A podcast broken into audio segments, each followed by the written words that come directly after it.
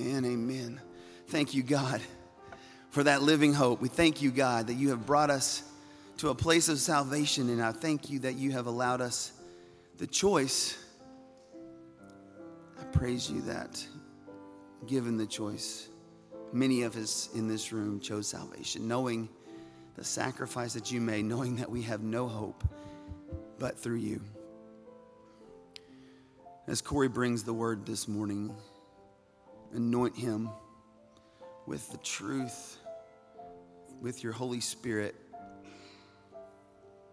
Help him, God, this morning to convey the message of the cross. For it's in Jesus' name. Amen. You guys can be seated.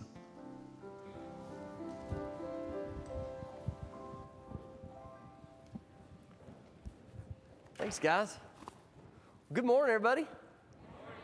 It is great to see you. We're going to be in Mark chapter 10 today, but it's going to take a long time to get there. So you got plenty of time to turn. Uh, so go ahead and be turning there if you want. I am excited to get to fill in for Michael. He, since he didn't invite me to Hawaii, this is the next best thing.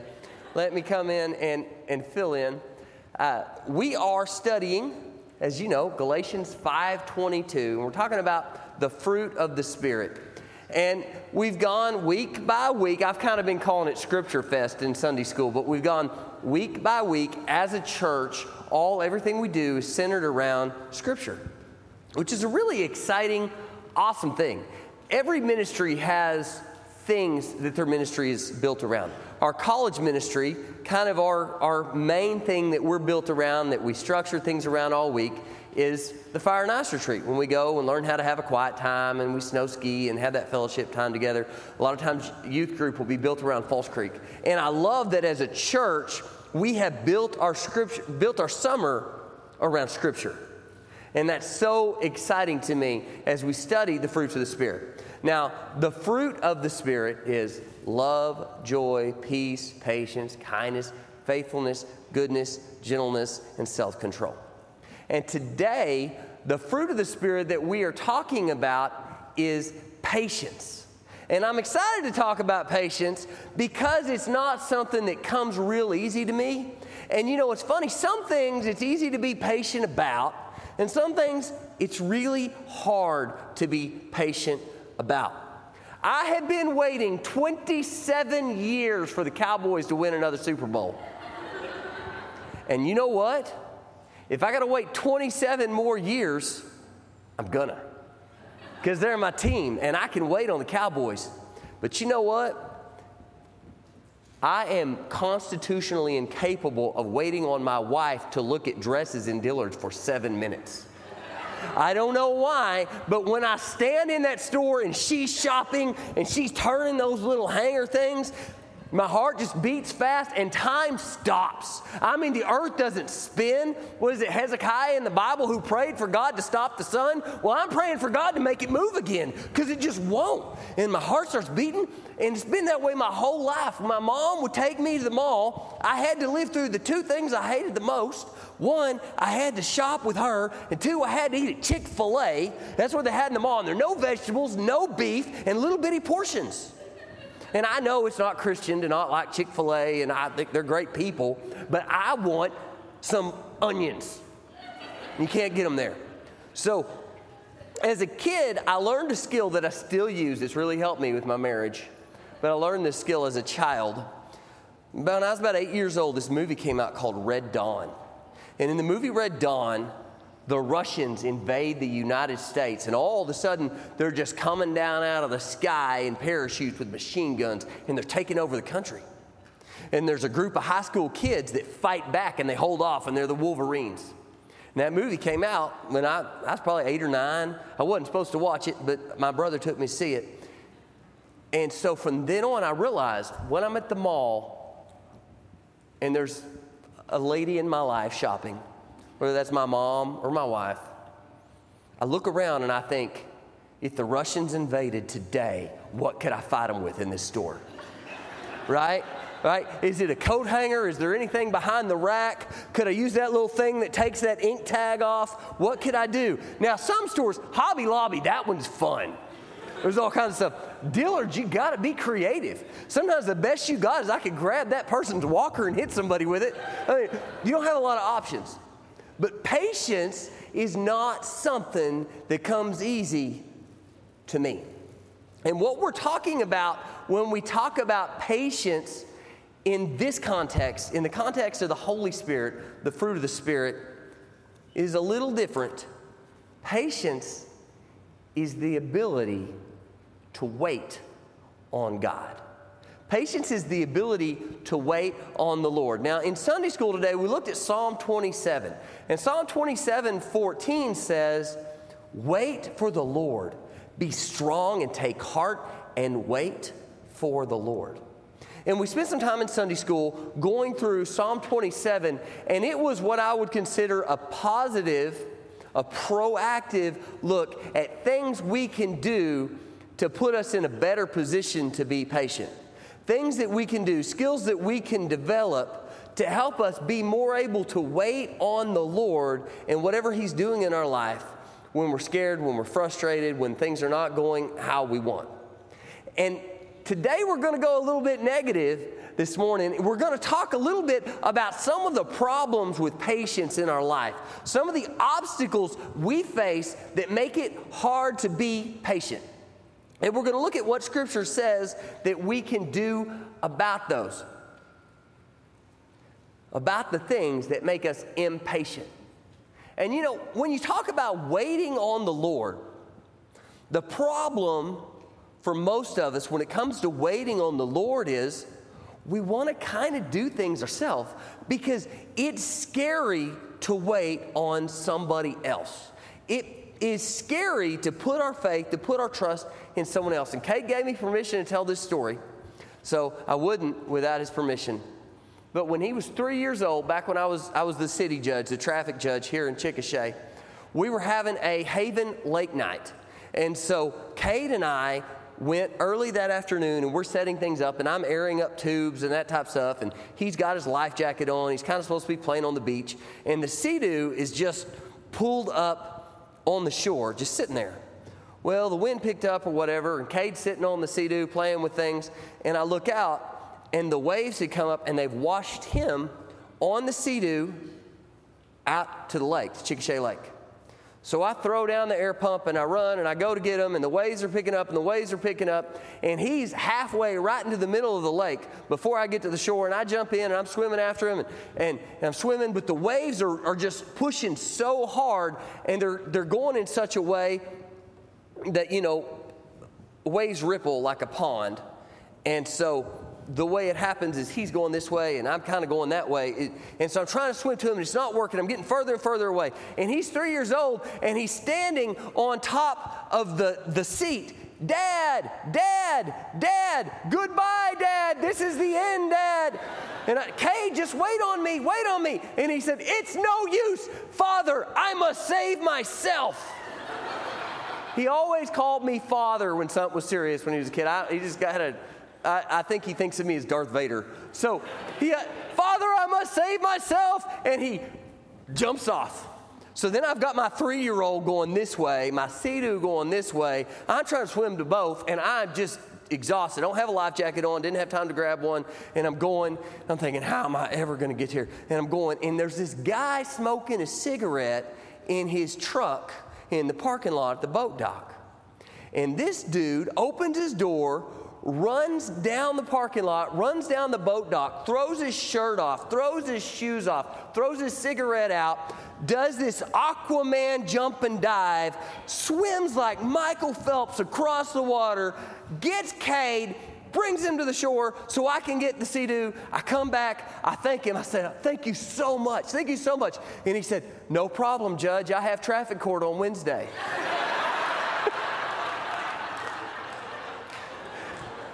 But sometimes we want to be like Cade and we say, It's no use, Father. I must save myself.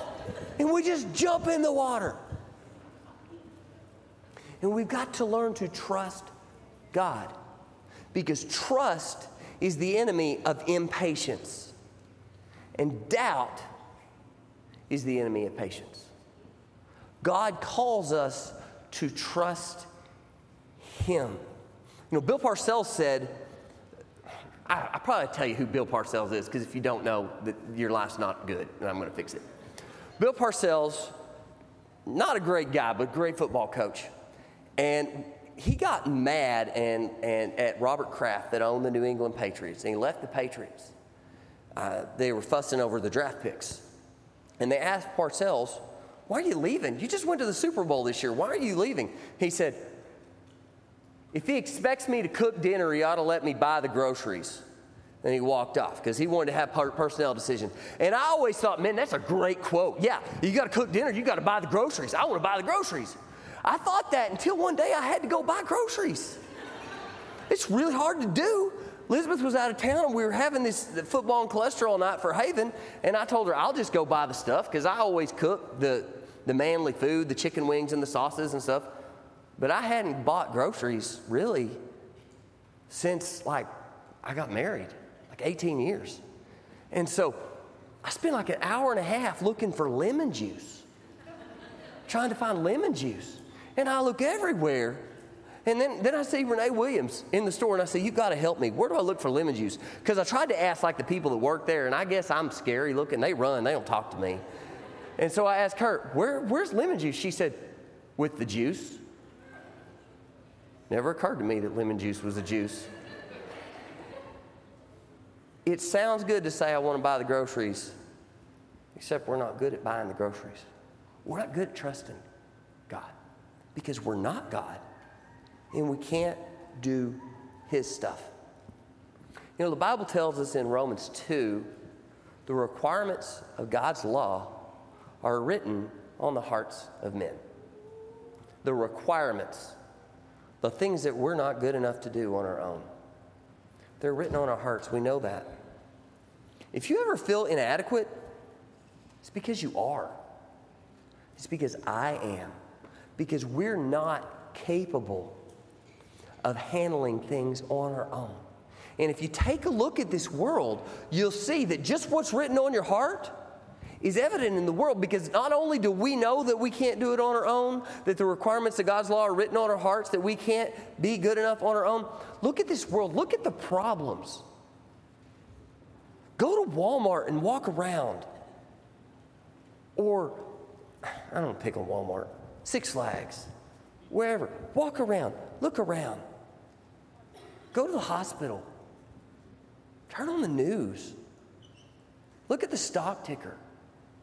The problems we have in this world are bigger than you and I. We can't swim fast enough to save ourselves. All we can do is wait to be rescued. And we have to realize that we have a God who is faithful, who says in Proverbs 3 5 and 6, trust in the Lord with all your heart. Do not rely on your own understanding. Think about Him in all your ways, and He will guide you on the right paths. We've got to learn to trust Him. You know, if you ever, if, if you want to take your kid to a theme park, and you kind of want to get to that part where they ride some fun, scary stuff with you. Let me make a suggestion. If you ever get a chance to go to Universal Studios, it's a great place. I can remember the first time we took Cade.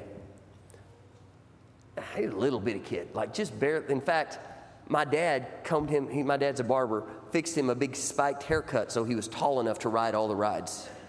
And, and, so he wasn't really big enough to do it, but we pulled it off. And I can remember we were riding Spider Man. It's just a little bit more intense than I had remembered from being there when I was a kid. And I think, ooh, this is a bad parenting moment. I kind of messed up here.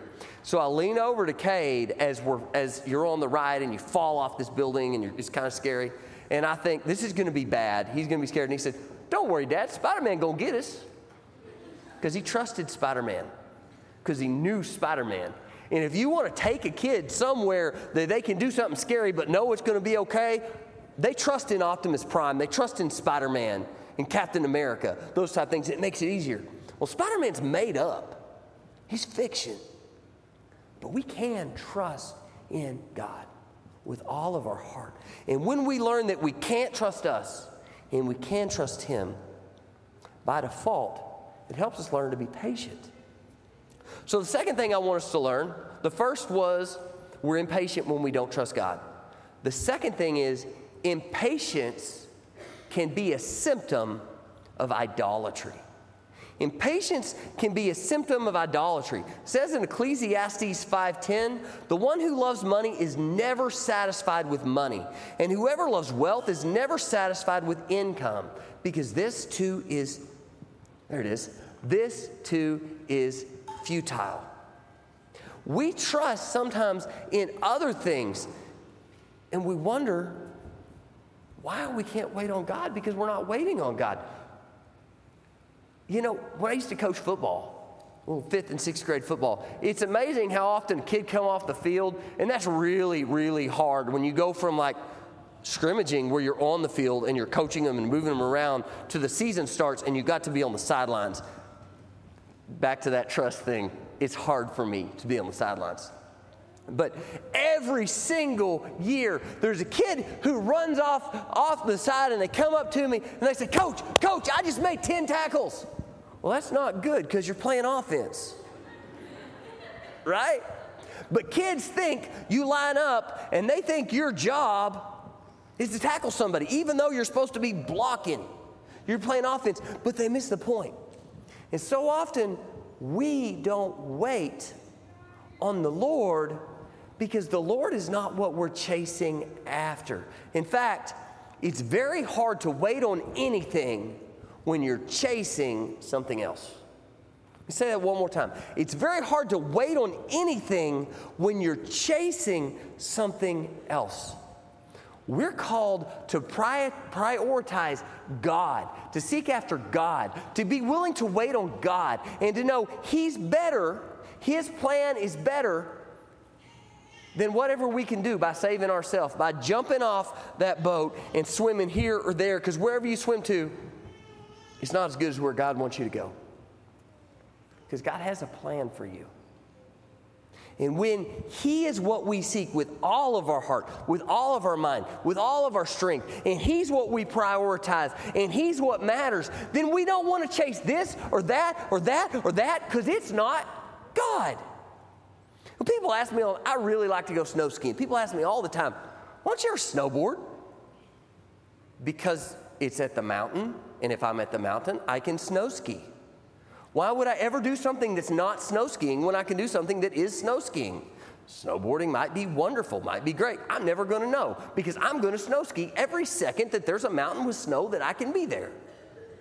Because that's what matters to me. I'm not to give it up for something else when we pursue God, when we're passionate about God, when we yearn for God, when we prioritize God, our relationship with Him, the fruit of the Spirit that we receive that grows in us when we're with Him, we don't seek after other things. We don't trust in other things. We don't pursue other things that take us outside of His will. So, impatience can be a symptom of idolatry, and the cure is to prioritize God. Next thing I want us to talk about is anxiety can be the enemy of patience. Anxiety can be the enemy of patience. So often we can't be patient because we're nervous, our heart's beating fast, we can't sleep, we're sweaty, we're, we're distracted, we're discontent, we're worried. And there's a scripture that has changed my life on, on, on many occasions. 1 Peter 5 7. I don't want to get into it. Everybody's had problems, everybody's had struggles. But there have been some things in my life, particularly when I was a young boy. I was, uh, well, so when I was nine years old, they gave my dad six weeks to live. And uh, so, and the way they told me, I, I came home from school, and my dad had taken this encyclopedia and opened it up on the bed and wrote a little note that says, I've got this and here's how long I have, and just left it on the bed for me to read because it was kind of a hard thing to talk about. So I came home and I read it and I struggled. And just every day when I came home from school was going to be, was my dad alive or not? And I was worried. And uh, praise the Lord, he will be 81 next week. But he never got better. he just, just never died. God's just blessed us and, and taken care of him through that. But I would get so nervous and so scared and so worried. And what am I going to do?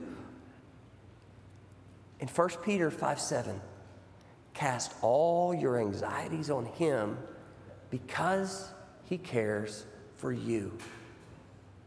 The idea that I can give those troubles to God because he cares for me was such a blessing. The concept that he wants me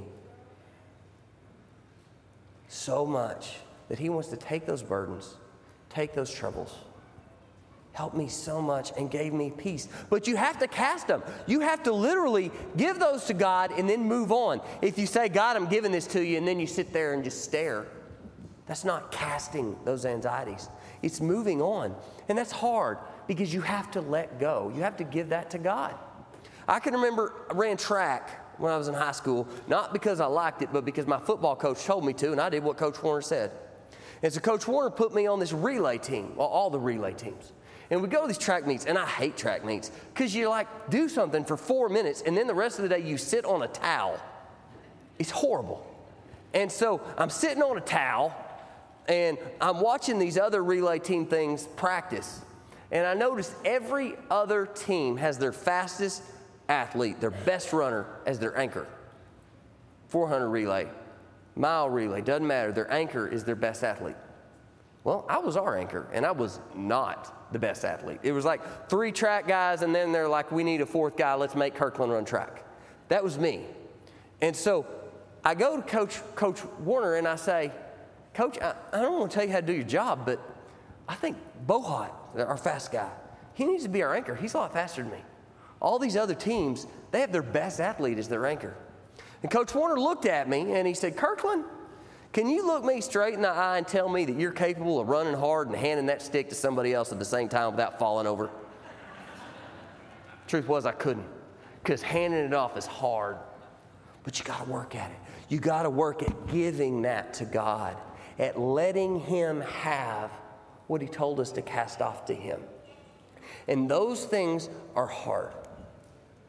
So, those are three little tricks, three little obstacles to talk about when we deal with patience, when we're trying to wait on the Lord, just a checklist in our mind. Am I struggling so much because I am anxious about things I should have given to God? Am I struggling so much because I trust me more than I trust God? Am I struggling so much because I prioritize something more than I prioritize Jesus? Is this thing I'm waiting on God to fix more important to me than the God I'm waiting on to fix it? But sometimes it's more than that. Sometimes it's not an idolatry issue or a trust issue, an anxiety issue. Sometimes we just miss the boat. And I want us to look at a story of maybe the biggest tragedy of impatience in human history. And by the biggest tragedy of impatience in human history, I mean there were some people who had an opportunity to be a part of God's plan in a way like nobody else in history. And when things started out, they really dropped the ball. Really dropped the ball. And that's where we're going to pick up today in Mark chapter 10. And I'm going to read to you Mark chapter 10, verses 33 and 34. This is Jesus speaking, and he says, Listen, we are going up to Jerusalem, and the Son of Man will be handed over to the chief priests and the scribes, and they will condemn him to death. And then they will hand him over to the Gentiles, and they will mock him and spit on him and flog him and kill him. And he will rise again after three days. Jesus told the disciples it's about to be a time when the chief priest takes me and he condemns me. And then he turns me over to the Romans and they condemn me and they put me to death and they beat me and they flog me and they scorn me. But don't worry, three days Set your clock, set your timer. You know when it happens. Get your popcorn ready. Three days, I'll be back. Three days. He told them what was going to happen verifiably and how long it would take until things got better. How long to wait. Very seldom in my life has God said to me, wait 46 hours. Never happened. Jesus told them three days, 72 hours. Wait three days. Three days. What'd they do? Well, we know in Mark 14 50, they fled. We know in Mark 16 11 that after Jesus was resurrected, and they came and they came to tell the disciples, Jesus is resurrected, he's back. We know in 16 11, he, they did not believe. They ran away and hid and they didn't believe. When God told them, here's what's going to happen, just wait. How do they miss the boat that bad? How do they spend their life with Jesus? Their life. See him work miracle after miracle after miracle. And he has a heartfelt, serious thing when you say, hey guys, they're fixing to take me and murder me, but I'm not going to stay murdered. That's not like a conversation you forget. That's not like, hey, can you pick up milk on the way home? Oh, I forgot. I'm sorry. It's not one of those. That's a big deal. Huge time. And they missed the boat. Totally missed it. Forgot. How did they forget to wait on the Lord? How did they fail to wait?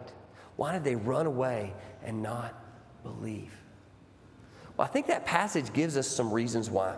I want us to look at the next two verses, 35 through 37. It says, and this is exactly after the period when Jesus says he will rise after three days. That's where we left off. The next sentence says, And then James and John, the sons of Zebedee, approached him and said, Teacher, we want you to do something for us if we ask you. What do you want me to do for you? He asked them. They answered him, Allow us to sit at your right hand and at your left hand in glory. So they said, Jesus said, they're fixing to murder me, but don't worry, three days later I'll be unma- unmurdered. And they said, Hey, Jesus, when you get to heaven, can we sit at your right hand? Because we're fussing over it because there's 12 of us and you only got one hand. Who gets to sit at your right hand? They were worried about who gets the credit. Now, they did it in a Sunday school way. I love this because this is the kind of thing I do too. Like we all, we're manipulative, manipulative when we pray we're, we're weak, we're, we're flawed. I, when my dad got sick, and I told you, my little brother Ricky, when we told him, he said, Well, Dad, when you die, can I have the tractor? And sometimes that's how we deal with these news. And that's what they did to Jesus. They said, Well, when you're in your glory, doesn't that sound like real spiritual? When you're in your glory, Father, can we sit at your right hand? And they're fussing over it. Oh, he said, I can sit at your No, no, I can sit at your right hand. They're acting like they're giving God the glory, but they're worried about them getting the glory. And I don't even think, I'm not even giving the credit if they're worried about like eternity glory sitting next to Jesus. I think Peter says, See, John, it's me. James, they don't even like you, it's me. They're fussing with each other. Who gets to sit by Jesus? And they're so worried about their place in the hierarchy, their place at the table their place in the kingdom that they don't even hear that the kingdom is coming. They don't even hear that they're going to be a part of the greatest rescue in human history. They miss it because they're worried about where they're going to be. I quoted 1 Peter 5 7 earlier cast your anxieties on him because he cares for you. You ever notice when you come home from work and somebody you love is there and they're excited to see you, to hear about your day, to talk, maybe have you read them a story, whatever, it feels good. I missed you. Welcome home. Welcome home when somebody says that with a sincere, genuine smile. That'll change your whole day. It can make a bad day a good day. Just that smile of someone you love. How about welcome to Walmart? And somebody's getting paid minimum wage to tell you that when you walk in the door. Does that make you feel good? No. Right? Because they don't care for you. Right? That's not because they care for you. It's because this is part of their retirement plan. It's for them to stand here and say that to people when they walk in the door. Walking to Walmart means nothing. Why we do what we do matters. God is a relational God. God made us as relational beings because He wanted a relationship with us. He wanted to be with us. And He wanted us to enjoy Him. God made us relationally because why we do what we do matters. Some of y'all heard me say the difference in a hero and a villain is why they're swinging the sword. Why we do what we do matters. And God calls us to serve Him for His glory, not our glory. And when we're worried about our glory and us getting the credit and us sitting at the table and us being the one we look to, then we miss the point. So, what do we do instead? Why do we struggle with this? Well, there's another problem too. And so, not only were they worrying about who gets the credit, who gets the glory, but I want to keep reading. I want to skip down to verse 42 now 42 and 45. This is what Jesus says to them after he talks to them, after they fuss about who gets to sit by Jesus. This is how Jesus responds. In verse 42, he says, Jesus called them over and he said to them, You know that those who are regarded as rulers of the Gentiles dominate them, and their men of high possession, positions exercise power over them. But it must not be like that among you. On the contrary, whoever wants to become great among you must be your servant, and whoever wants to be first among you must be a slave to all. For even the Son of Man did not come to be served, but to serve and to give his life as a ransom for many. So while they were fussing over who gets to be where, Jesus says what they should have been doing is serving. They should have been serving, helping other people, making sure they got to the table, making sure that they were glorifying God by serving their fellow man, by willing, being willing to be last. Because we have standing orders. And so often the reason we can't wait on God is because we're standing instead of obeying our standing orders. We're just sitting around watching other people work, watching other people do things when God has things He's called us to do. Now, sometimes we have things that God has specifically called us to do. Sometimes God speaks to us and He shows us specific things He calls us to do, people to reach out to, tasks to do, ways to worship Him those type things. Other times we just have standing orders, things that God has always called us to do. He's always called us to glorify God. He's always called us to share the gospel. He's always called us to live out the fruits of the Spirit. Always. Those are our standing orders. If you don't know anything else, go glorify God. If that's the only thing you have, if you're a point in your life, you read a quiet time and you feel like I'm just not getting anything out of this, well, just go glorify God. My football coach, the same one who told me I was too dumb to be anything but the anchor, he used to tell me this. I'd forget the plays a lot. He'd say, Kirkland, just hit somebody. Just hit somebody. And sometimes that's all you know to do is just don't really hit people spiritually. But obey your standing orders. You know, if you don't have anything else to do, go love somebody. Go share the gospel with somebody. Go glorify God some way, somehow. And it's amazing when we do that, when we're busy, when we're working, how easy it is for the clock to pass, right? When you have a busy day, the day goes so quick. In fact, even in heaven, Isaiah 65 22 tells us when we get to heaven, we're going to have stuff to do. Some of us will be given to plant crops, and some will be given to build houses. We're going to have jobs. Even in heaven, God doesn't want us just sitting around being lazy. So maybe the reason we can't wait is because God doesn't intend for us to wait by staring at the wall. Figure out what your orders are until you get new orders and do those. Now, cool part of this story is Jesus still was resurrected even though the disciples ran and hid. Jesus still pursued them and he came to see them. And he said to Thomas, Thomas, you, you need to touch my hand? You can. He said to Peter, If you love me, feed my sheep. He got it right with them.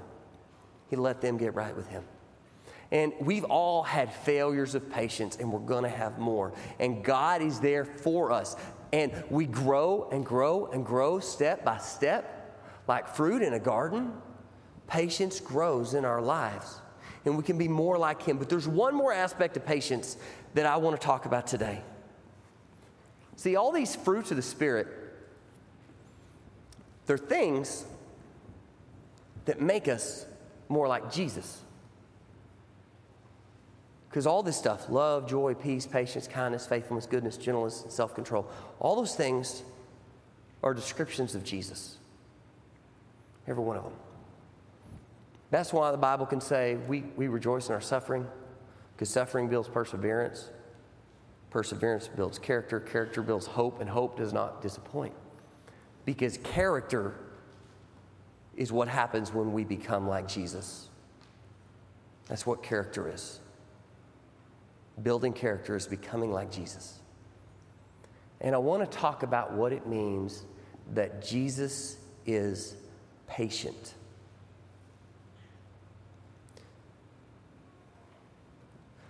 The Lord does not delay his promise, as some understand delay. But he is patient with you, not wanting any to perish, but all to come to repentance. 2 Peter 3 9. The Lord does not delay his promise, as some understand delay, but he is patient with you, not wanting any to perish, but all to come to repentance. And I know in a room this big, there's somebody Jesus is waiting on. I know in a room this big, there is somebody right now that Jesus is patiently waiting on. That he is calling to salvation. Now, that's a fancy preacher way to say it. There's somebody in this room that Jesus is saying, surrender. I'm waiting on you. Surrender. If we confess with our mouth that Jesus is Lord and believe in our heart that God raised him from the dead, we shall be saved. Confessing with our mouth that Jesus is Lord literally means, God, you're my owner. That's what Lord means. Owner, more than boss you execute a possessory interest over my person. And when we do that, when we own Jesus and he has dibs over us, then he becomes our rescuer. And we can wait on him. But it starts with Jesus waiting on you. And if you're here today and you know right now in the, your heart of hearts, your heart is beating, and you know that you know God says, I'm waiting on you. And maybe you have felt His call for years, or maybe just minutes. But you know, there's never been a time in your life when you said, God, take me, I am yours I belong to you. Take me.